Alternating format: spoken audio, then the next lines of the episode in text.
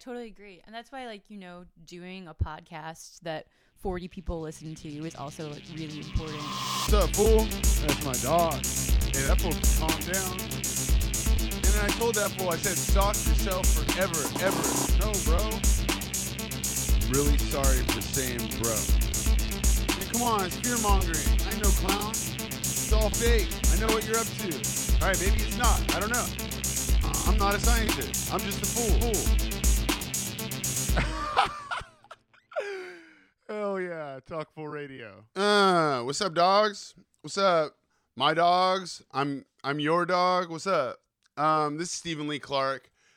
It's been a while. What's up? Uh, I took a little holiday vacation, and I was like, I was like, okay, I'm gonna go through all the the interviews, right, and put together a list of like the coolest, you know, funniest, whatever the fuck, right? And I was just like, man, oh yeah, fucking end of year lists are stupid, right? They're dumb.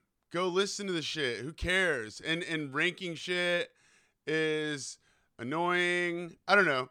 I was just like, I was doing it, and I was like, okay, hey, the audio quality from like I don't know. I'm still still getting the shit together, right? Sounding better and better, and uh, you know, back when we didn't have any producers to help us, uh, we sounded like shit, right?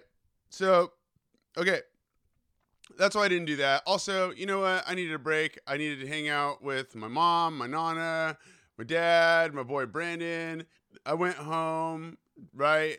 Uh, and it was the holidays. It was cool, whatever. Um, my nana's birthday is on Christmas, right? So, cause she's a she's a powerful yet delicate angel, right? So, so her birthday is on Christmas, and that was the biggest celebration of all, right? So, I went home, chilled there. I didn't really hang out with anybody because I don't know. I was just it was just in you know straight up family mode, which I really like. Okay, so that was cool, but also, you know what? Like, I did start to go a little crazy because I okay, I read about this thing called family jet lag, right? And I guess it's a real thing, and it has nothing to do with your family, but it has to do with you have a fucking rhythm in your life, right? And and especially if you're like me, I'm a very uh routine driven fool and and and and I'm and I'm by myself 95% of the time, right? So when I go home and I'm around family and it's like interacting with people the second I wake up. Yeah, they're in my family. They're amazing. They're cool as fuck. They're beautiful. They're wonderful. We're all we're all we all get along so well. But it was just like, damn, I'm not in New York. I really love it here. Uh, I can't go for my walks. I can't go to my coffee spot. I'm like that fool, you know. I'm gonna be one of that, old that old fool that has a paper under his arm and goes and gets a coffee right every single day at the same spot. And they're gonna be, and someone's gonna be like, "Hey, what's up with you, fool?" And I'm gonna be like, "What the fuck? Don't talk to me. I'm scared of you." And I'm gonna run away. Right? That's gonna be me. I'm gonna be an isolated old weirdo fool. Right? Uh, which I'm down with. That's cool. Um, so what else? Uh, well, it's a very dark time in my life, right? Very dark, very dark time. Um, quite literally because the power's out. So I'm just sitting here in the dark talking to you guys. Uh, it sucks. I don't know why the power's out, but uh, I gotta rush this before my computer dies because I don't have any power. You know what I'm saying? So yeah, it's a very weird weird time. As in time, I just I only literally mean like right this second. It sucks because the power's out. Um, so you know it's wintertime here in the beautiful, most amazing city in the world, New York. And let me tell you something. Uh, it's still new to me, right? So. I'll look outside and it'll be snowing and I'll be like, oh my god, shit. And I'll just fucking get all my stuff on and like go outside and go for a walk, right? And the other day, uh, it was snowing immensely, right? And I was like, fuck it, dude. I'm gonna go for a walk. My friend AC was in town. I went and visited her. And then when I literally walked fucking all day, right? And I was just like, this is amazing, whatever. And I just walked, I walked for fucking miles in the storm, right? And and or in the in the in the snow storm. Uh, so I, was you know, it was wonderful. It was beautiful. I got home and I was like to my roommates, I was like, "Dude, it's amazing out there." And they were like, "Fool, calm your ass down. We lived here forever." And I was like, "Yeah, okay, you're right." Uh, but then I woke up next day and uh, I'm a little sick, right? Uh, what an idiot. But you know what? Uh, so if you if you if you hear that in my voice, just know that it's because it's fucking enchanting outside. Well, not anymore. Actually, the beautiful layer of, of white have turned to sludgy piss and shit snow. So whatever, you know, uh, it's not that nice anymore. But still, it's really nice. Uh, I thought I would hate the cold.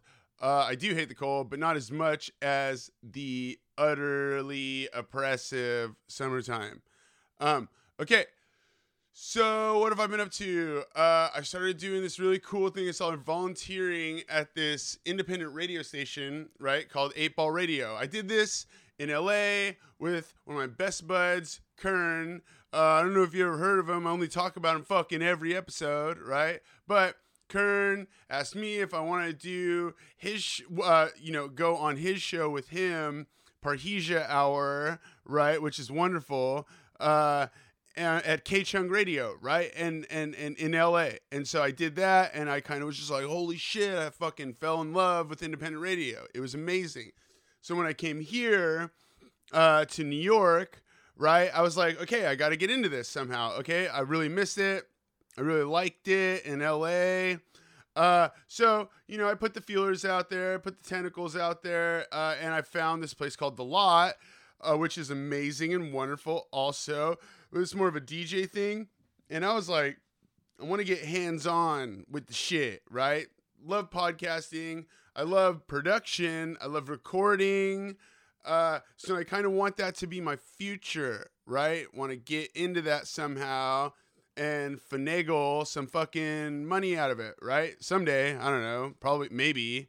Um, but so somehow got hooked up with 8 Ball Radio and went and was like, holy shit, this is exactly like KCHUNG. It's like a clone. It's like a weird clone, right? Which is sick. So, uh, yeah, got into that. I volunteer there now. I station, uh, doing some station managing, and I have my own show. Actually, uh, I have a show on 8 Ball in a couple hours. And it's called Brain Problems, right? Because my friend Juan, uh, in the Bay Area and myself, we used to always say like, "Man, that fool has brain problems," and and I miss Juan a lot.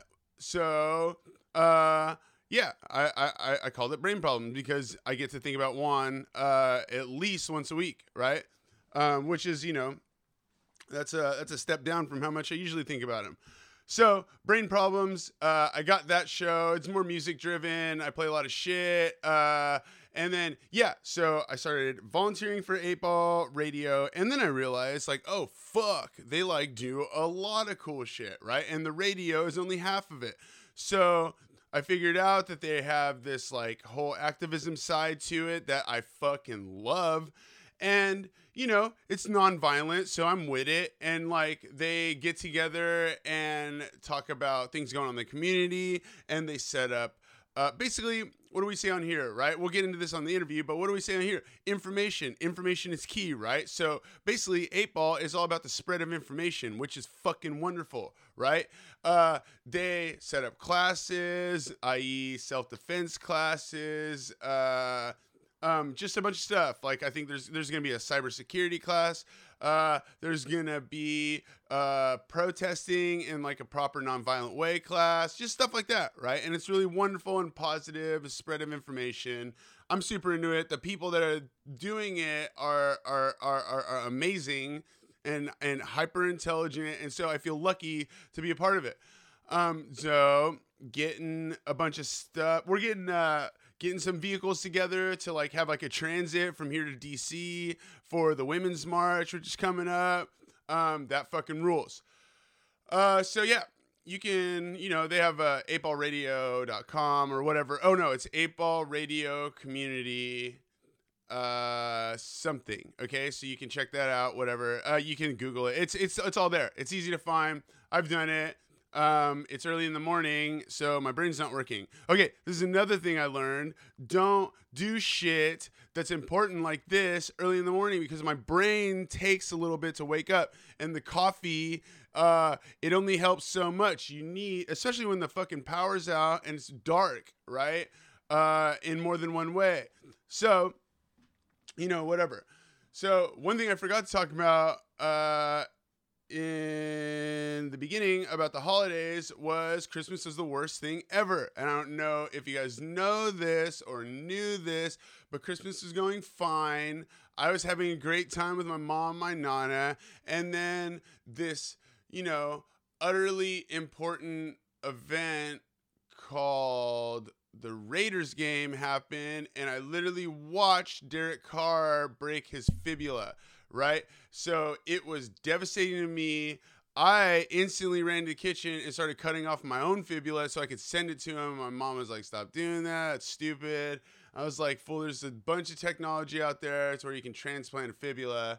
Uh, I would honestly, I'm sitting here, I'm out of the emotional tunnel right, that's collapsing in on me.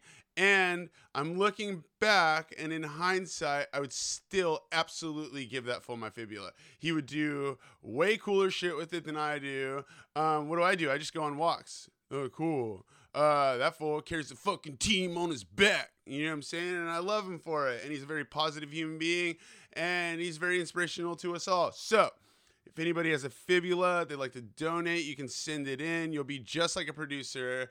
I'll put your name in the show notes, uh, and we'll send it over to Derek Carr. He's a beautiful human being.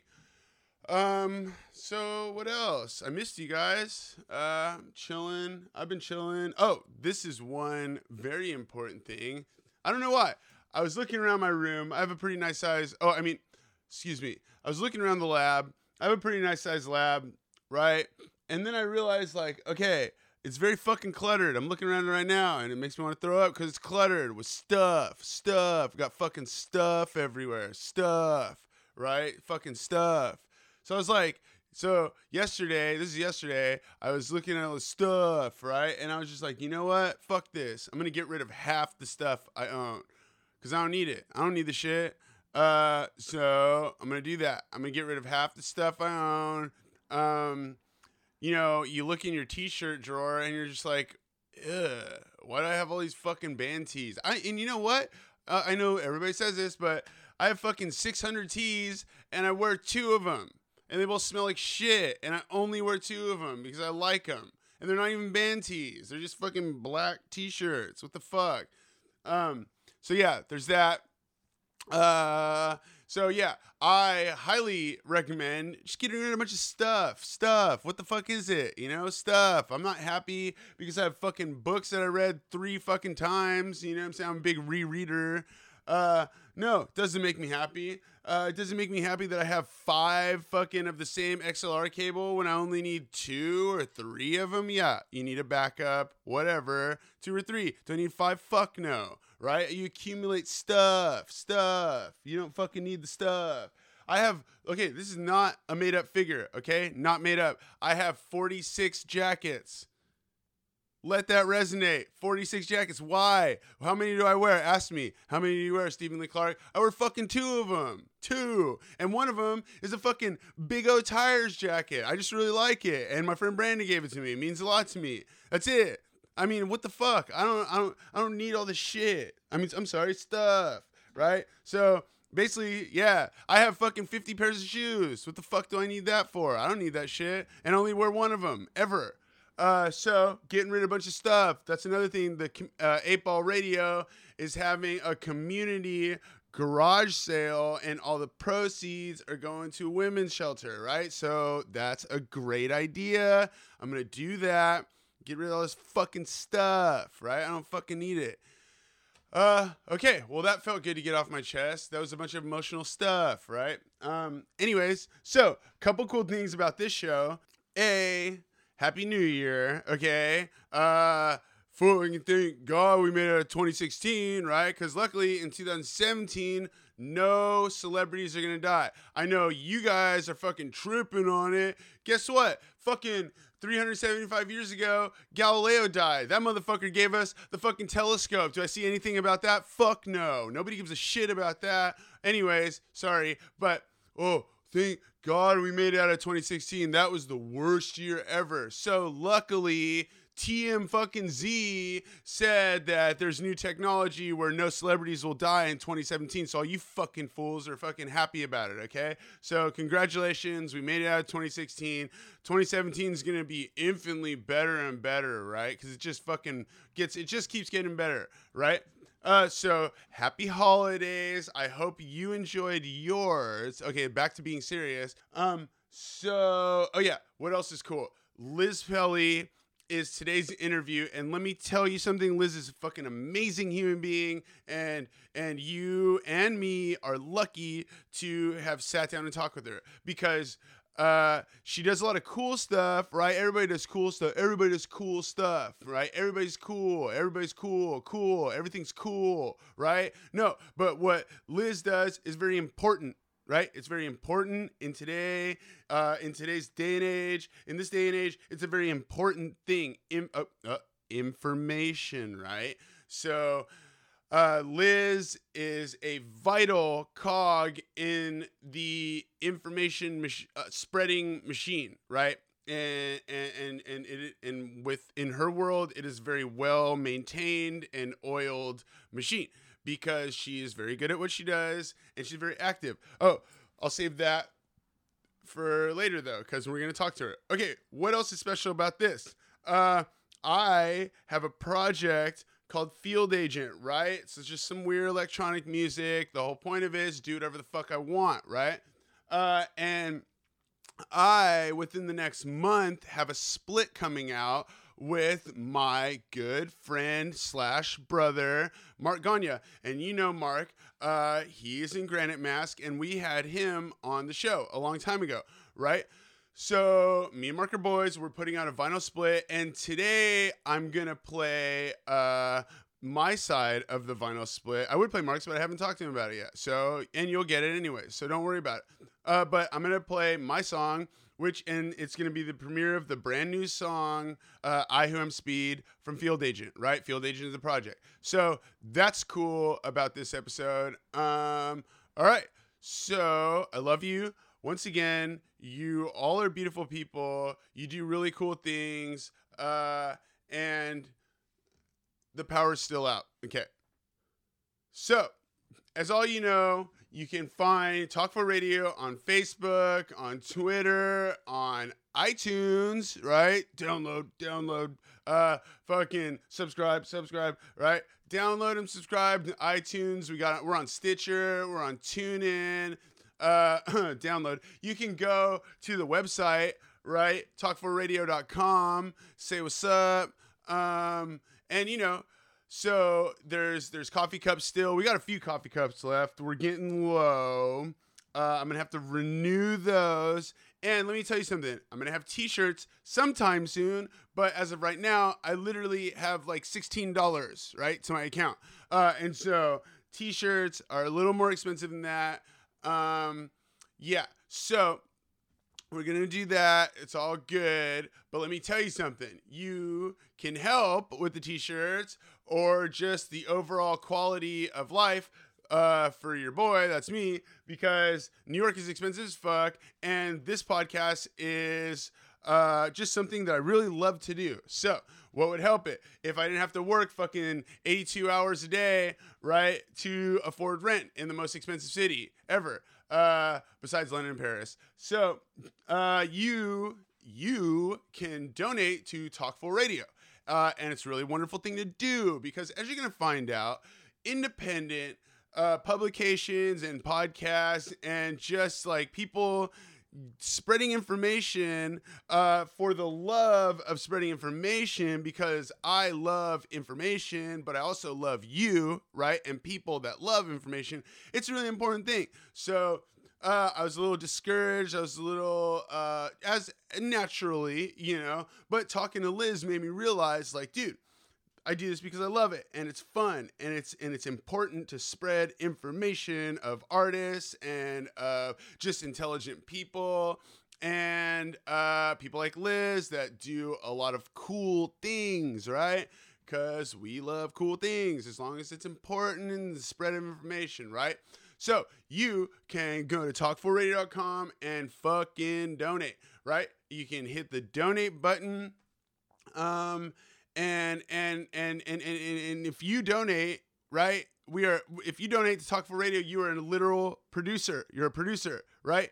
Uh you know, there's executive producers, there's associate executive producers, there's producers, and you are them, right? And and and we, Stephen Lee Clark, the head coach, uh, the red pill, the offensive coordinator, uh, we appreciate everything, right? And it makes our life easier because if I'm not fucking slaving away, right, working some fucking job because I can't afford to live here, and I'm able to do the interviews, takes a long time, do the editing, do the recording, just the organizing, all that shit, right? Uh, it makes my life a lot easier. So, you if you donate and become a producer your name will be in the show notes. And you know what? It'll just it just means a lot because it prolongs the inevitable inevitable downfall of this podcast because everything dies right? Not to get dark the power's still out but not to get dark but yeah so every dollar prolongs the existence of Talk Fool Radio, right? And we appreciate it. Um, and I would love Talk Fool Radio to be around as long as possible, right? It's possible. We love possible, right? So uh, if you download, I mean, download, well, you can download too, and that's a huge way to support us. Uh, but if you donate, you become a producer, your name will be in the show notes. Uh, I will say your name in the end of the credits, and I will personally thank you because it means a lot. So go ahead and do that. Uh, again, you can. We got some coffee cups up there, but you know what? Thing that matters most is the spread of information. So like us on Facebook, follow us on Twitter. Uh, us, I mean Stephen the Clark and the Red Pill, and and and, and, and subscribe. Right? Subscribe, download. Uh, iTunes. Right? That's what's up. Um, okay. So, oh yeah, you can follow us on SoundCloud too. Uh, whatever. Okay, so I love you. That's the end of the business section. You're wonderful. Thank you so much for listening. Uh, I really appreciate it. Peace. Liz Pelly. Okay, so Liz Pelly. That might sound familiar because her sister Jen, Jen Pelly, right? We had her on here. So the Pellys are amazing, right? They do all this cool shit. They're hot. They're they're very active, right? And, and and it's like it's like this weird thing that's embedded in their DNA, right? Okay, uh, uh, I haven't met the younger Pelly, but uh, well, and also apparently the younger Pelly lives like five blocks from us, which is absolutely offensive to me because I haven't met her, right? But uh apparently she's doing a lot of cool shit too. And, and, and i met their dad and he, in the six seconds that i met him he was super cool too. Uh and they do a lot of cool shit. I missed their mom. Their mom was here and i was gone and i wept. But Pellies, they're fucking cool. It's embedded in their DNA, right? Which is crazy. I wish I wish I could borrow some Pelly DNA. So, um, Liz. Liz is amazing. Okay, I'm gonna list it off to you. Watch my fingers. Okay. A. Liz is hyper intelligent. B. She does a bunch of cool shit. Uh, C. She's very consistent and and, and stays active.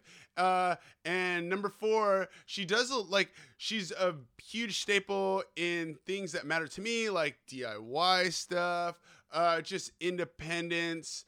Altogether like the independent spread of information which you've heard me. I'm stephen lee the broken record clark right and uh, information is key to everything we talk about that so when i when liz pelly moved in with us right yes i live with two pellys it's fucking sick uh I was really stoked, and and and and and I talked to her. Oh, you'll hear about it. But a long time ago, Jen was like, "Dude, you and my sister would be cool as fuck," and I was like, "Yeah," and she was right. Weird. She's a Pelly, always fucking right, right? Um, so yeah, I'm super excited to have Liz on here again. I said it earlier. I think I say it later.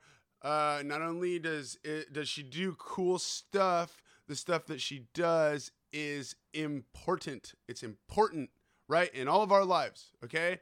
So, without further ado, this is my interview with the amazing Liz Pelly.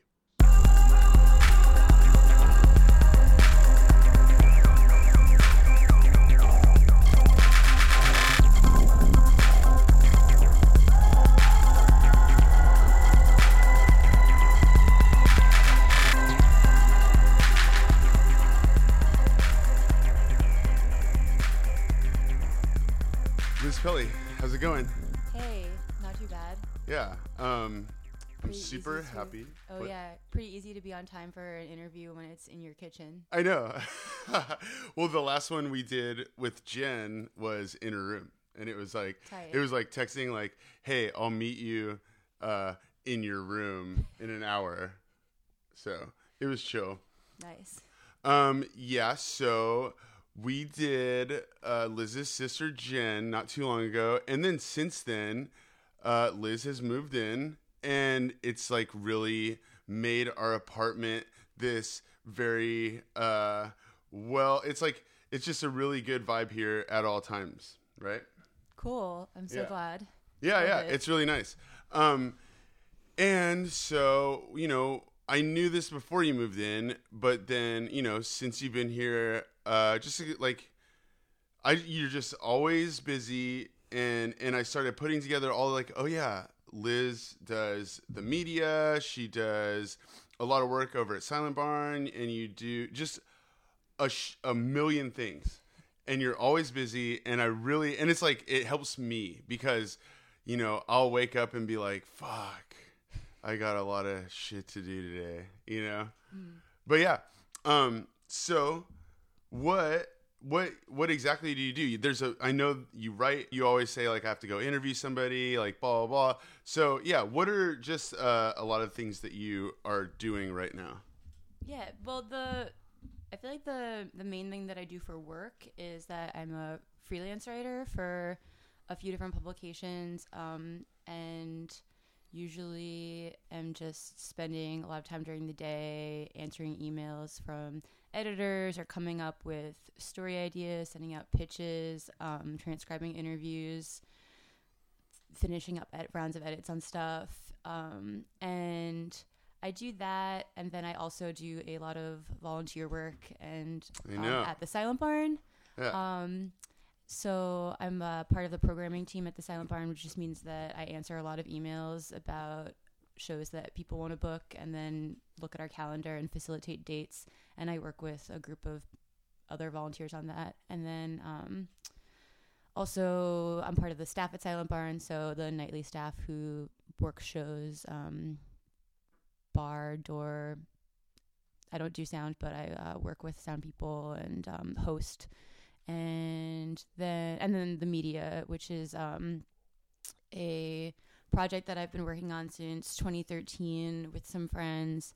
Um, that's basically a a serial ad free web publication that started out as a a weekly thing um, where we post a new issue every Thursday, and over time has sort of evolved into um, a sort of different rhythm of just kind of naturally when we have time and energy and articles we put up new issues w- once or twice a month. Yeah. Um yeah.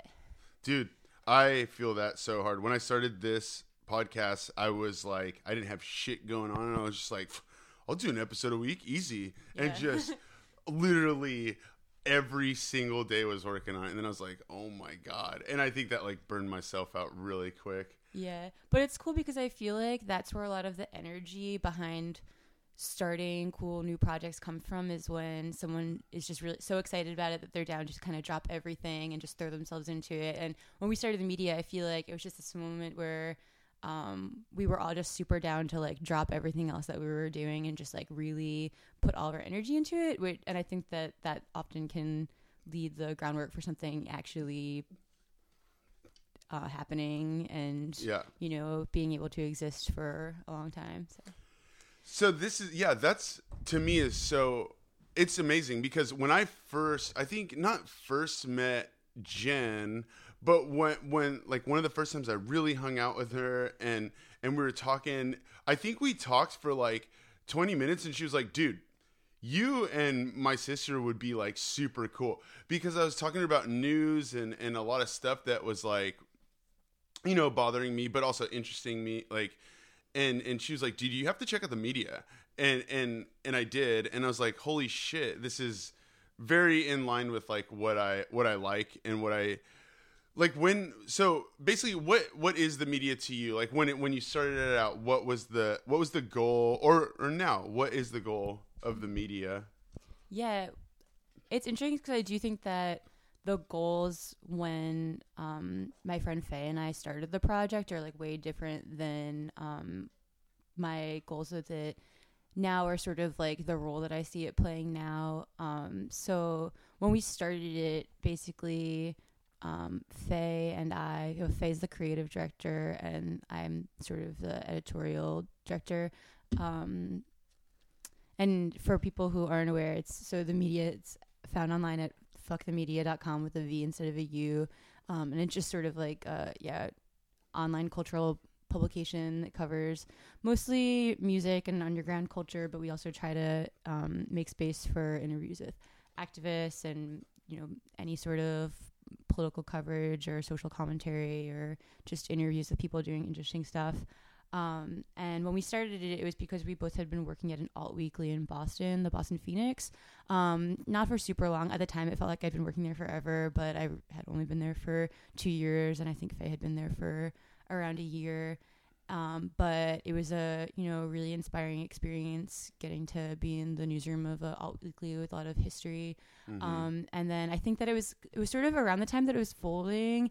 There were just all these articles that were coming out that were sort of obituaries, sort of reminiscing on the golden age of alt weeklies and when independent media meant something and the role that these publications played in coming out of actual um, underground cultural communities with subversive mindsets. And I think I was just sort of frustrated thinking this culture does exist now, but there aren't a lot of publications that come out of this culture. And it's not that there aren't a lot of zines, but I think that um, something about alt weeklies is that they were always trying to, you know, like take that spirit, but obviously it was a little bit more, make kind of making it more accessible. You'd just find them Mhm. on the street and stuff. So I think some of the idea was sort of like taking the the politics of the cultural communities that we're involved with and presenting them in a way that would be, you know, accessible to um,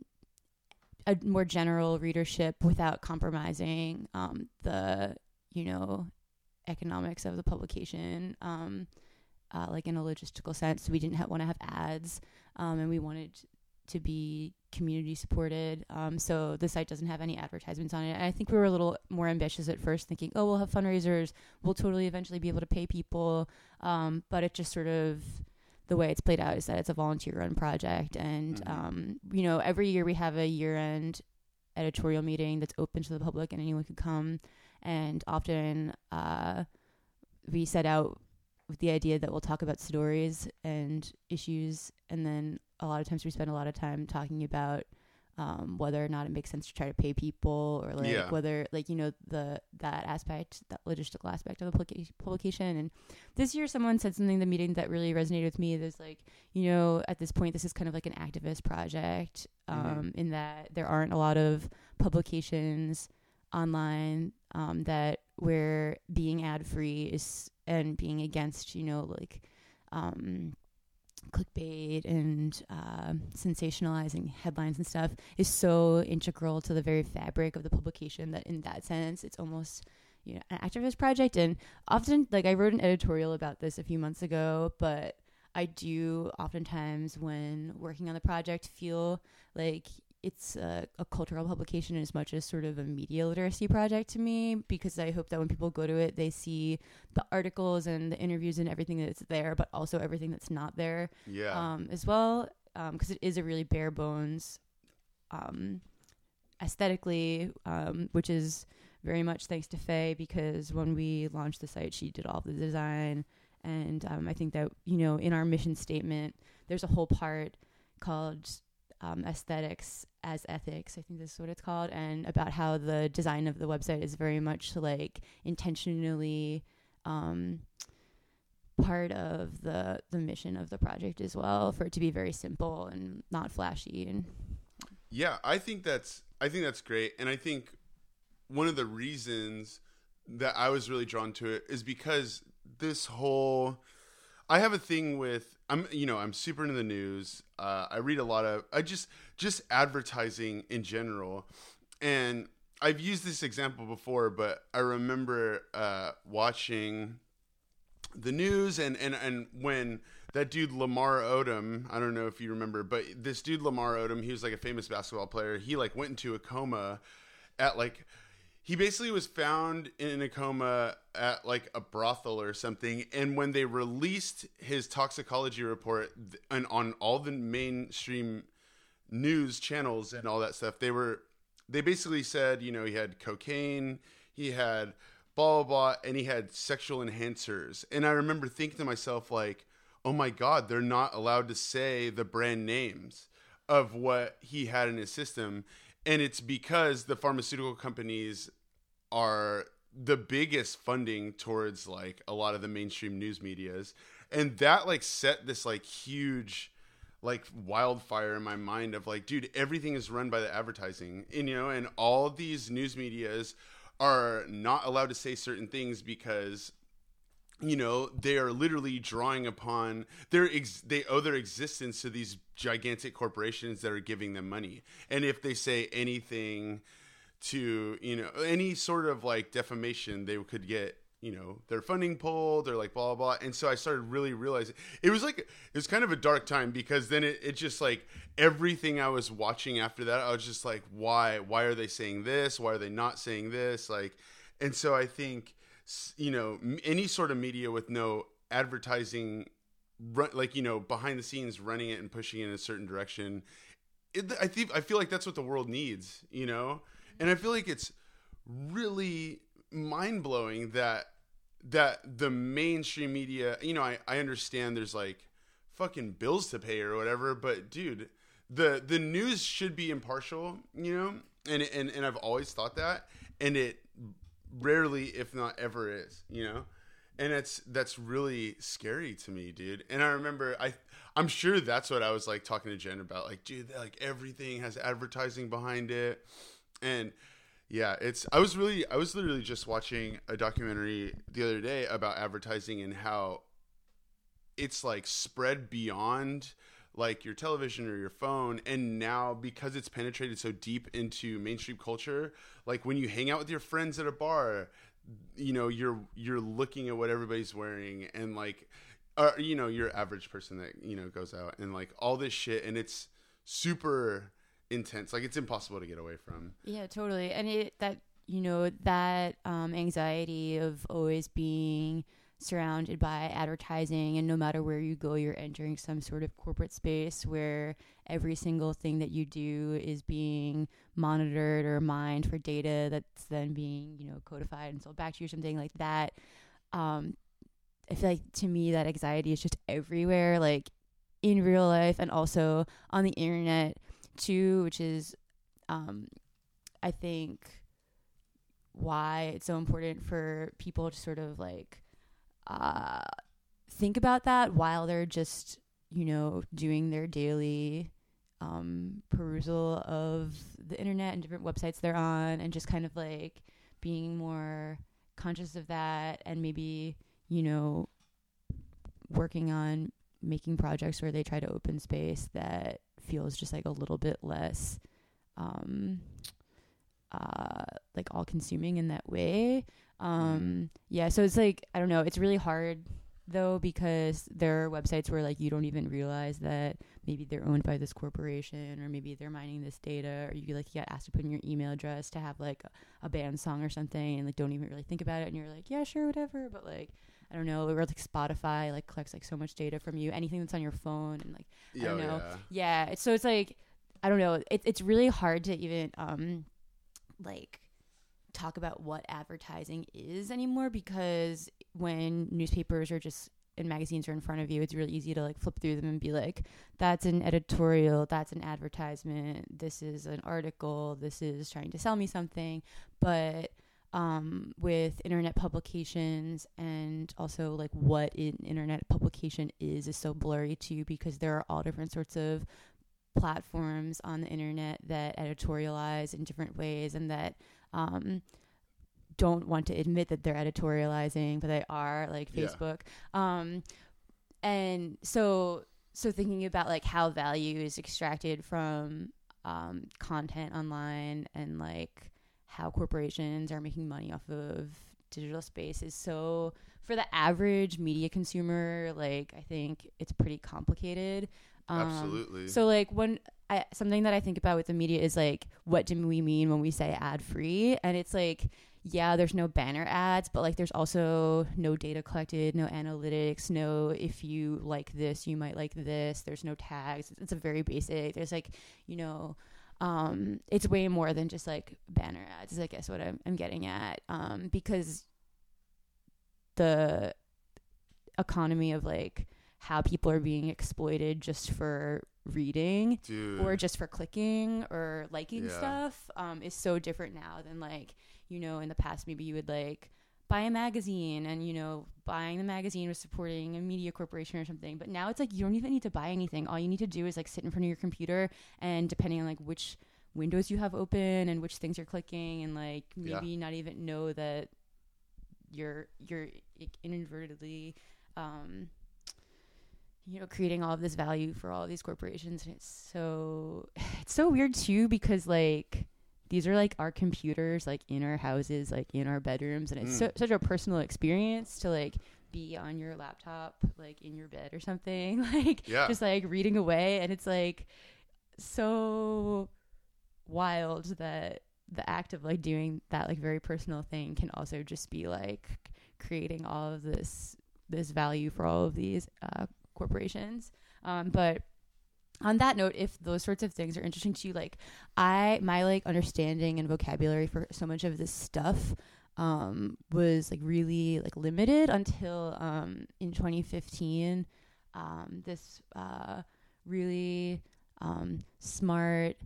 um, writer and researcher named um, Dorothy Herod um, worked on an immaterial digital labor issue with us for the media, and I don't remember exactly which number issue it was, but if you, um, I could look it up. I think it was like. Anyway, it was it was um it was around Labor Day 2015, so Mhm. sometime in September 2015. But there were all different sorts of articles and interviews with pe- with really really smart people um, about yeah just like digital labor and like the economy economics of like advertising and like labor on online and stuff. And to me that like really it was like these things that I've been feeling for so long finally had like a vocabulary and a way of like thinking about them and um a more specific way. So that's like that's one of my favorite issues of the site that's ever happened. And um, that sounds always, amazing. Always really, yeah, um, uh, recommends that people check that issue out. Yeah, I'll, we'll find that and I'll put it in the show notes because that sounds incredible. That sounds like some like my. So how deep does this is you know just me being curious, uh, but how deep does that rabbit hole go for you? Like, are you like I have a piece of tape over my camera right now, like you know, and like and like uh I know I go to a meeting uh where we have to leave our phones like outside because we're scared of the microphones being used and stuff like that like are you does that does it go that deep for you or are you like a little worried about a lot of that stuff okay i'm gonna say It this should. It Yes. should. I actually like. I feel actually that the next few weeks, like some stuff that I have currently on my to do list is like, um, you know, getting a better chatting app for my phone and uh, Mhm. just being a little bit more cautious of um, my own online presence or something because I don't know.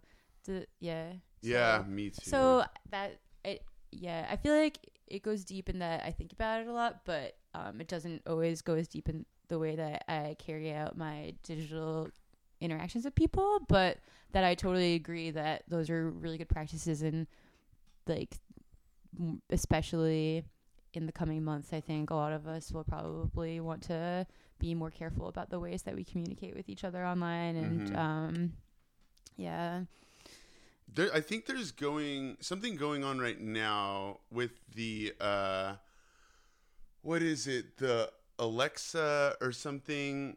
Um, did you read about this? There's a you know one of those what is it? The Amazon Echo or something like that. Oh yeah, yeah. Yeah, and they're like trying to tap the information. There was a murder, and the prosecution is trying to tap the information front that was recorded on the Amazon Echo, hmm. and and I don't I don't think they're gonna get it, but the f- simple fact that that's happening is absolutely terrifying Yeah. you know? And and i remember that samsung this was like a year ago but samsung came out with like a smart tv where in the fine print it said that the microphone never turns off and people were tripping on it. And then they had to like i don't remember uh what happened with that but i remember they had to like address it in some way like like yeah we don't turn this microphone off ever. I'm i'm you know everybody knows i'm a little crazy but i will say that this happened to me in in real life like i have a group chat with my band and i screenshotted a picture of someone i didn't even know. It was just a funny picture uh, and they were like wearing something funny or something i can't remember but i screenshotted it and i was like look at this fool and i sent it to the group chat right and later that day, that person came up in my people you may know list on Facebook. And I was like, I was telling the group, I was like, dude, this is next level because I didn't say any name. I it wasn't like it was literally like facial recognition. Yeah. And I was tripping, dude. I was like, whoa, what the fuck? And That's it's yeah, it's scary. That is scary.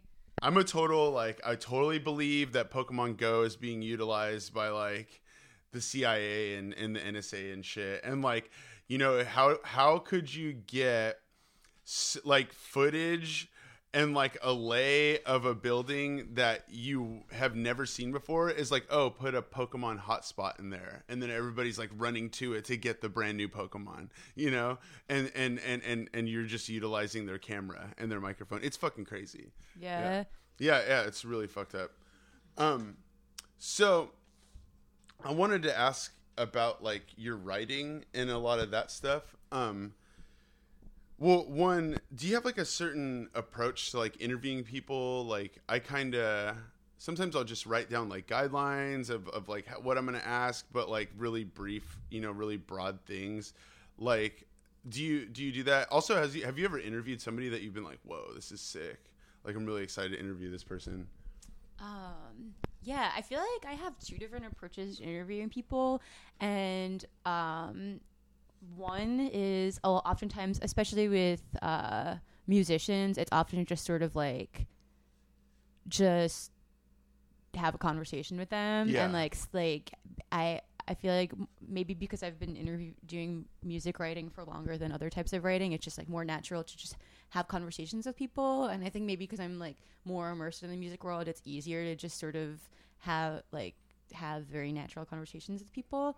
Um, and then I have this other approach to doing interviews where I do like three days of research and I just Yeah. like just like read everything I can find about someone and just write like really detailed questions because uh, I feel like there's there's two different ways in that you can have a conversation and it could be really natural and interesting and you get a really like cool like glimpse into someone's world, but then also sometimes if someone's been written about so many times, you want to make sure that you're having a conversation that they haven't already had a million times and that you're writing something that um, you know, just like a, a different perspective on someone's work Totally. um, or something. So, so I think it, yeah, it really varies depending on what, what the subject is. But I love doing interviews. It's one of you know favorite aspects of getting to mostly. I mostly write features. Like I don't do a lot of news writing or Uh-huh. like uh, commentary or editorials or something. Like it's mostly um, interviewing people and then doing reported features um, for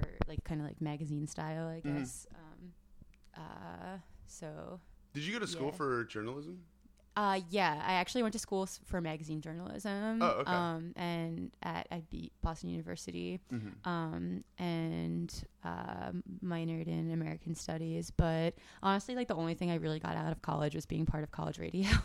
Yeah. yeah, um, it's how you know, kind of how I. Uh, took my interest in like because me and Jen had been going to shows since we were like in ninth grade, but Yeah. I feel like college radio is kind of when I had an opportunity to take my general interest in shows and music and sort of um, just get a little deeper in my like knowledge of um, Yeah. music and DIY and local the local music scene in Boston and stuff. So, um, yeah. But as for my approach to writing, I also, I mean, something that I think I I try to do is like sort of if I'm writing about music or culture or art, just always sort of try to have like a bigger picture, um, like political context, social or political context for it, which obviously like tons of people um, also do, and um, but that's I don't know. I I really think that context is important. and I think that a lot Yeah. of people, um, a lot of people's approach to music writing um, is contextless, or they just want to like listen to an album and or you know uh, just write about what they hear or something. And Mhm. I've never thought that separating art from artist is something that is very meaningful to me. So uh, I always like to know about you know an artist's background and their like life and stories and like what led them to making this Mhm. thing otherwise it's uh you know just a little bit less relatable i think Yeah, absolutely. Yeah, yeah. And I think it's helpful too. Like when I started this, it was a lot of like, you know, maybe someone could use some advice on like how to start their own publication or something like that. You know, someone at home. yeah and plus like i don't know obviously as a, someone who's a very like much a advocate of diy diy and like all ages shows i just feel like people like stories are so powerful i think that's probably why i think that like the context and knowing this like artist's story and stuff is so important is that um you you want people to like who are just like kids at home like who have this favorite artist or whatever to like feel like if that's something that they want to do that like they could do it too so hearing like you know a little bit or i don't know Exactly. I, I, I just think that people people like music is a really powerful thing but i think also think that like stories and hearing like words can really help put it into perspective Yeah, absolutely, absolutely. And it's like you know, if I if I'm telling someone about how like when I moved to SF, I didn't know anybody. You know what I'm saying? And like had no money and like hit food banks and shit. You know, maybe they're like, oh, well that fool didn't know anybody. You know, like should fucking do it. yeah But yeah, I, I agree. I think the context is very important, and I think like the background is also just very interesting. In- Yeah. Was there anybody that you were super excited to interview, or like that was, or or or like afterwards their interview is like really meaningful? Maybe. well one that i got to do last year that i thought was really interesting um and uh was um interviewing this woman from Bahrain named Esra'a Al Shafei for the media, who um, is like a human rights activist and um, also runs this website called MideastTunes.com. And um, that is like a website that's sort of like aggregates music from all different artists in the Middle East and creates this sort of like radio Mm-hmm. um, sort of feature. And like if you go onto that website and you press play, it'll just like you can you can hear artists from all over the Middle East. Um, like you could like shuffle it and just listen to like of stuff, or you could sort it by genre and stuff, and um, just talking about like the like political and cultural realities under which those projects um, were born and how um, like someone like really believing in the power of music to um, like connect people and like doing all this work like at such great risk to themselves and stuff was um yeah that was like we talked on Skype that was probably like a year ago but that sticks out to me as um something that was really uh inspiring. Yeah, that sounds amazing. Um, yeah, yeah, it was a it was a really cool conversation. It was on the media last year. Well, so between this is a big one for me because, like, dude, but between all this stuff, like, you always have jobs going on. What are what are some of the things that like help you stay so consistent? You know what I'm saying? And and and active. Whether it's like little routines that you have, or is there something you do that's like totally unrelated to all this to like get away and like clear your mind and, and stuff like that? Basically, do you have any secrets to how you like stay so active with what you're doing and and and the consistency level?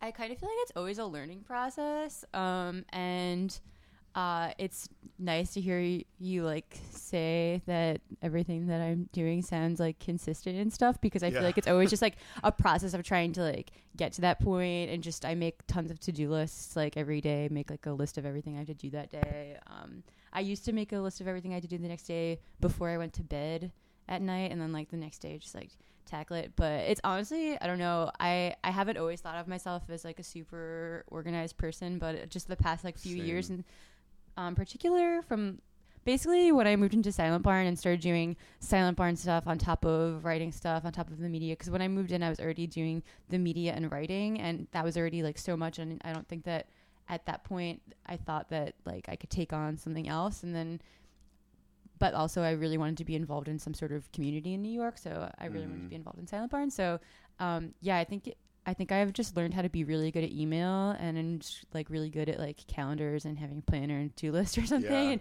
it sounds so basic, but like uh, I used to be so bad at email, and my friends and I joke about how much like like like I me and other people I do calendar stuff with Sil- at Silent Barn just and like you know past people I've like lived with at Silent Barn have just joked about how how much time we spend on email, but I think it's just like um like responding to people immediately if you can, and then um you know I don't know.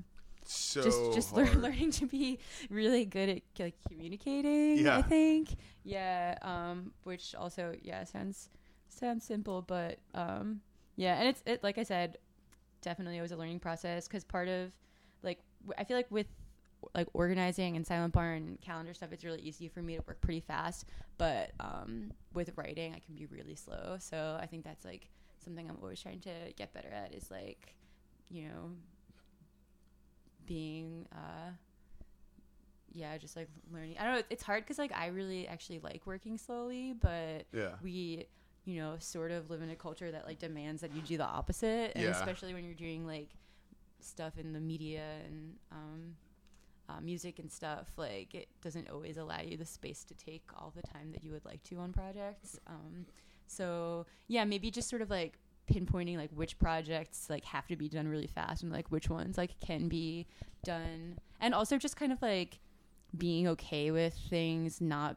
happening as quickly as maybe the culture would like you to Totally. think that they have to be. I know like for a while, like when the media stopped being every week and started being like more of a slow project, I you know, I felt bad about it or something. But I think that a lot of times like being able to like slow down a project can just make it more sustainable.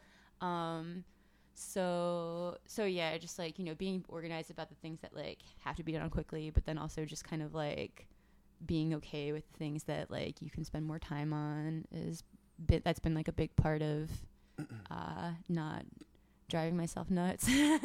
Dude, I feel you. yeah. It's funny how you talk about the emailing aspect of it because I've never really been in any sort of situation where I've been like inundated with emails. Um, you know, like text and stuff, the group text, like band stuff, blah, blah blah, setting up shows or whatever. But yeah, when I since I recently started helping out with like all this planning for this other project and like um we have like a pop-up shop and I've been I've been like absolutely flooded with emails and I really recently, within the past few days, have been like, oh, this is a big problem I have. Because I will literally get like seven emails and just not want to read them because there's so many of them. Yeah. And, and and what you're saying about like if you can just respond immediately makes a lot of sense to me because I'm just like, ooh, and like same with the group text with the band, dude. It's like I will I'll, I'll pick up my phone and see that there's like 10 unread text messages and that will absolutely close the door for me even looking into it or anything. And it's just like I guess I get overwhelmed really easily. Yeah, it's funny because like people are often like, "Oh, what's it?" You know, they hear that you're involved in this DIY community art space and probably think it's just this like, you know, lawless like wild ride or something. I'm like, actually, it's just like a lot of email, Yeah. and it probably sounds so goofy being like, you know, Almost is like, oh.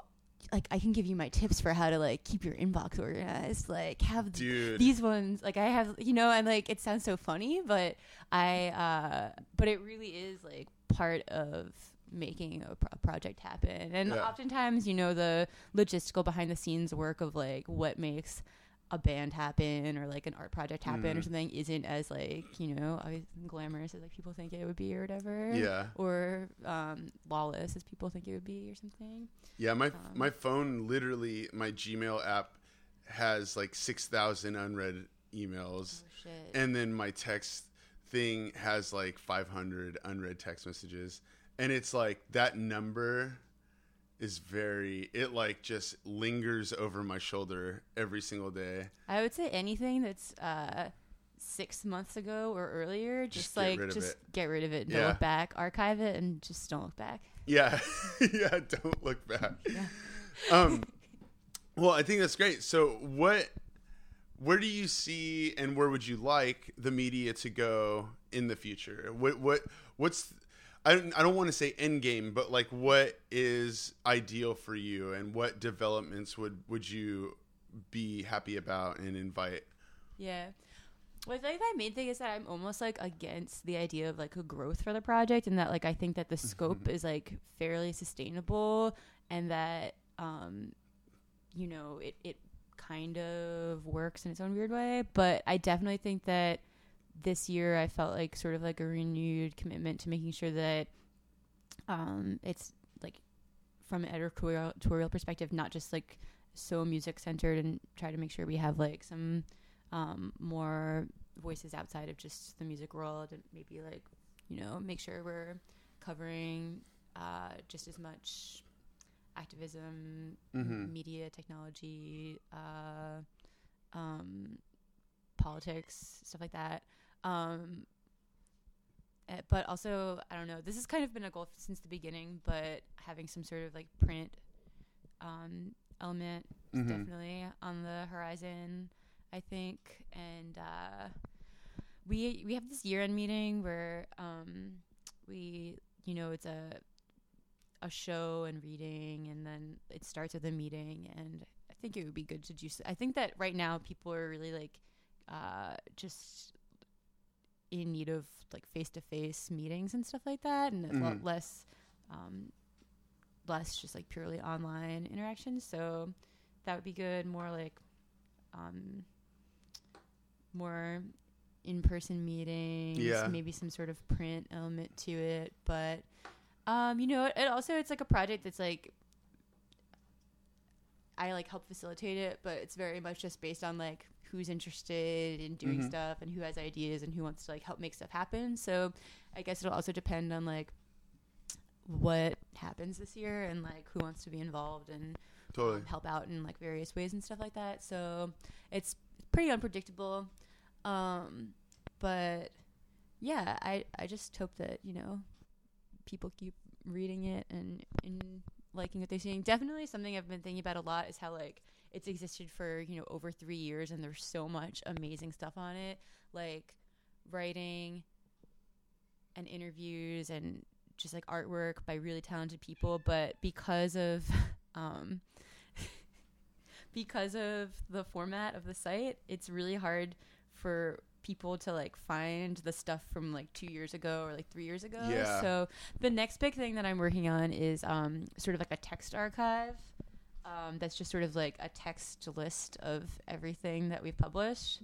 So That's that if people, we've always been against like a search feature or tags or whatever. So Mm. I think I'm just gonna make a big text list of all the links, and people can like control F if they want to find something. Yeah, that's great. is like kind of backwards, but I don't really care. No, I think it's Uh, tight. yeah, so so that's something I've been thinking about doing. Actually, I have like that's like this week. I want to I want to try to do that. Um, uh, yeah, if anyone has ideas or wants to be involved or has feedback or criticism, like always looking for that as well. Yeah. Um, like super super open to like anyone's ideas. My email address is just my name, Liz Pelly at gmail.com. And like I mentioned, I spent a lot of time in there. So Yeah. like feel free to get in touch with me Yeah.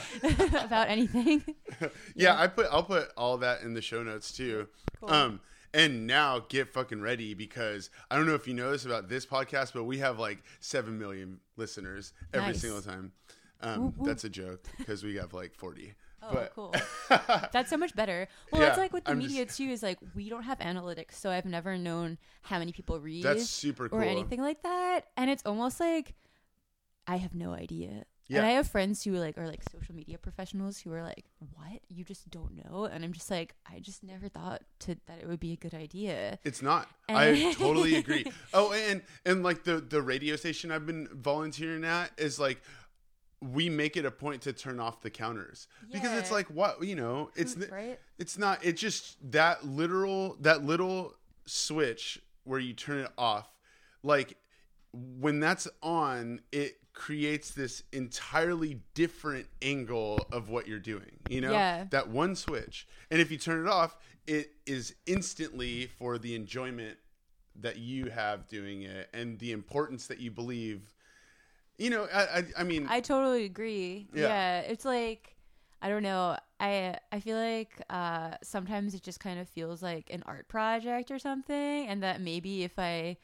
knew that X amount of people were clicking every time we published, uh, it would feel less like that or something. mhm. Or um, by the same on the same um at the same time like if I knew that like no one was reading, maybe it would be like less motivating to Yeah.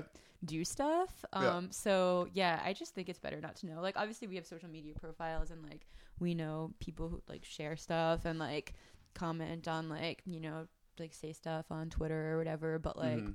yeah. Oh, I just started a newsletter. That's something I did last year. Cause like at a certain point, it was starting to feel like we were depending way too much on social media as like Mhm. the prime, the primary way that people would find out about new issues. Basically, we would just like publish one and then go post it on Facebook and Twitter, and that would just be like how the new issue was announced or whatever. And Mhm. obviously, like I feel like the algorithms of what gets into your newsfeed are getting like more and more Oh, like fucked up and weird and like uh, unreliable and like sketchy and But you can exploitative. pay. You can pay money to have more people see it. exactly. Like it's like so it's it's so fucked. So like I don't know. I don't know if having a, a newsletter is the way to, to solve that either. But um, I was just everyone a lot bunch of people had asked me if we had a newsletter. So um, I just made the newsletter like at the end of last year, and we haven't had a new issue since. But issue seventy five is like hopefully gonna be out this week.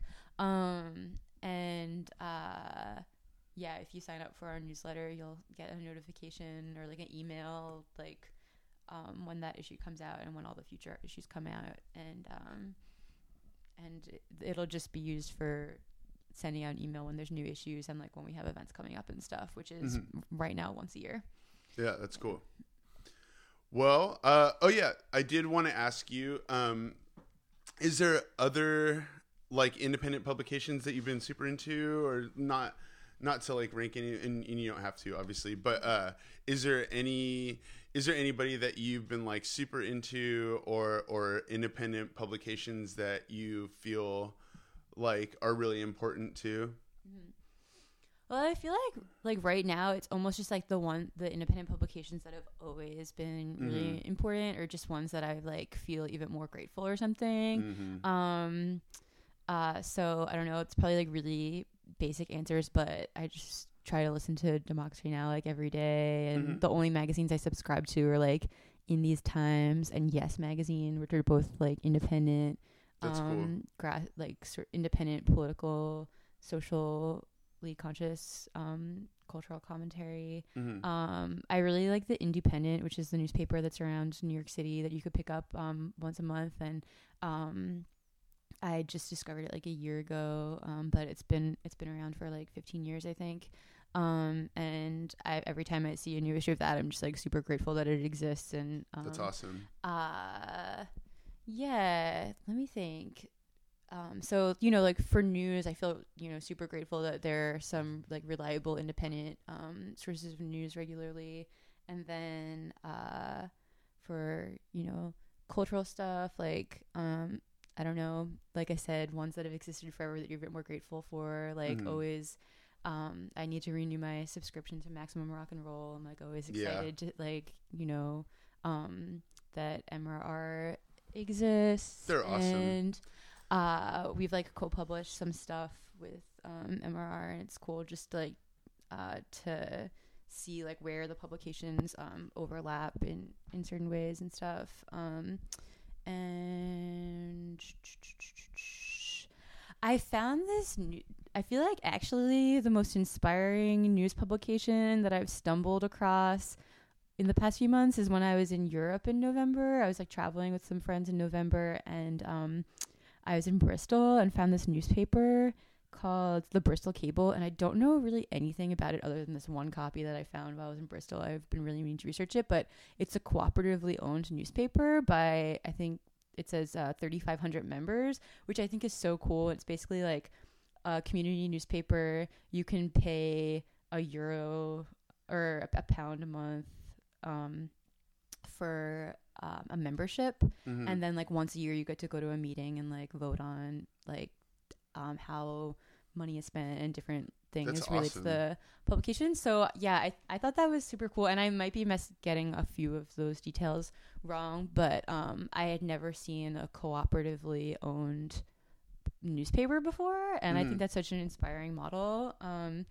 and uh, like one to seriously think about. Um, you know, like how the model of a, a co-op can be applied to a um, media platform is really interesting to me. yeah, that's Yeah. great. Yeah. That's super cool.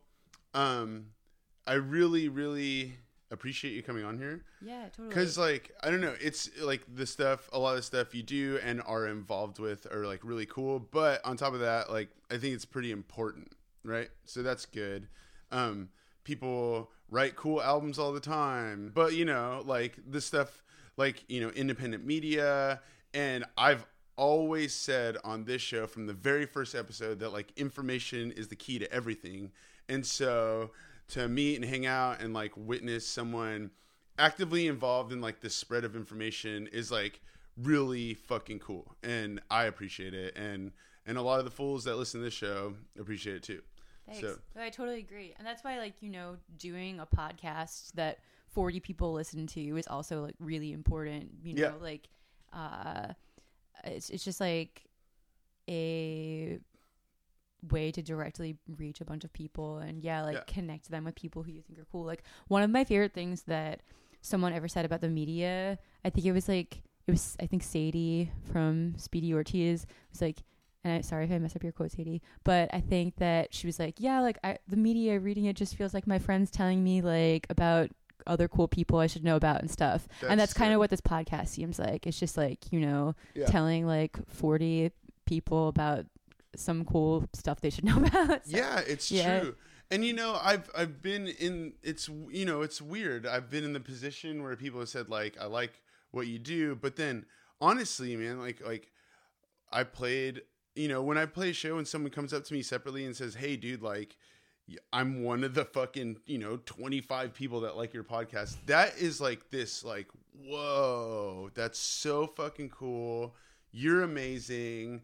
Like I've met a couple people that like like solely through this and that is like this I mean because naturally like this is what i'm interested in and like again information blah blah blah so if i meet someone that's into that it's like whoa we have a lot in common and it's like this real i don't know it's just like it's i feel really appreciative when when i meet someone like that Mhm. um I totally agree. And that's almost like why when you when you asked about like what's on the horizon for the media and I said I'm almost like anti-growth in a way is that Yeah. right now like the number of people who really follow the media is like pretty limited, but it like means so much more in that sense where it's the same thing like I've like met people at shows and they've been like, "Oh, like I read the media, like I loved this issue and this thing," and like that means so much because I know that you know it's like um, it's it's uh not you know it just means that they they follow it and like Yeah. Um, it's it's a meaningful connection, is what I'm saying. Exactly. It's meaningful. Yeah, meaningful. Yeah.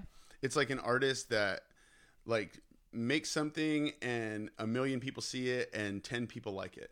And and they appreciate those 10 people more than anything, you know? Yeah, totally. And that's what I really like. I've been super into that idea forever. Yeah. No, I totally agree. Yeah. Yeah.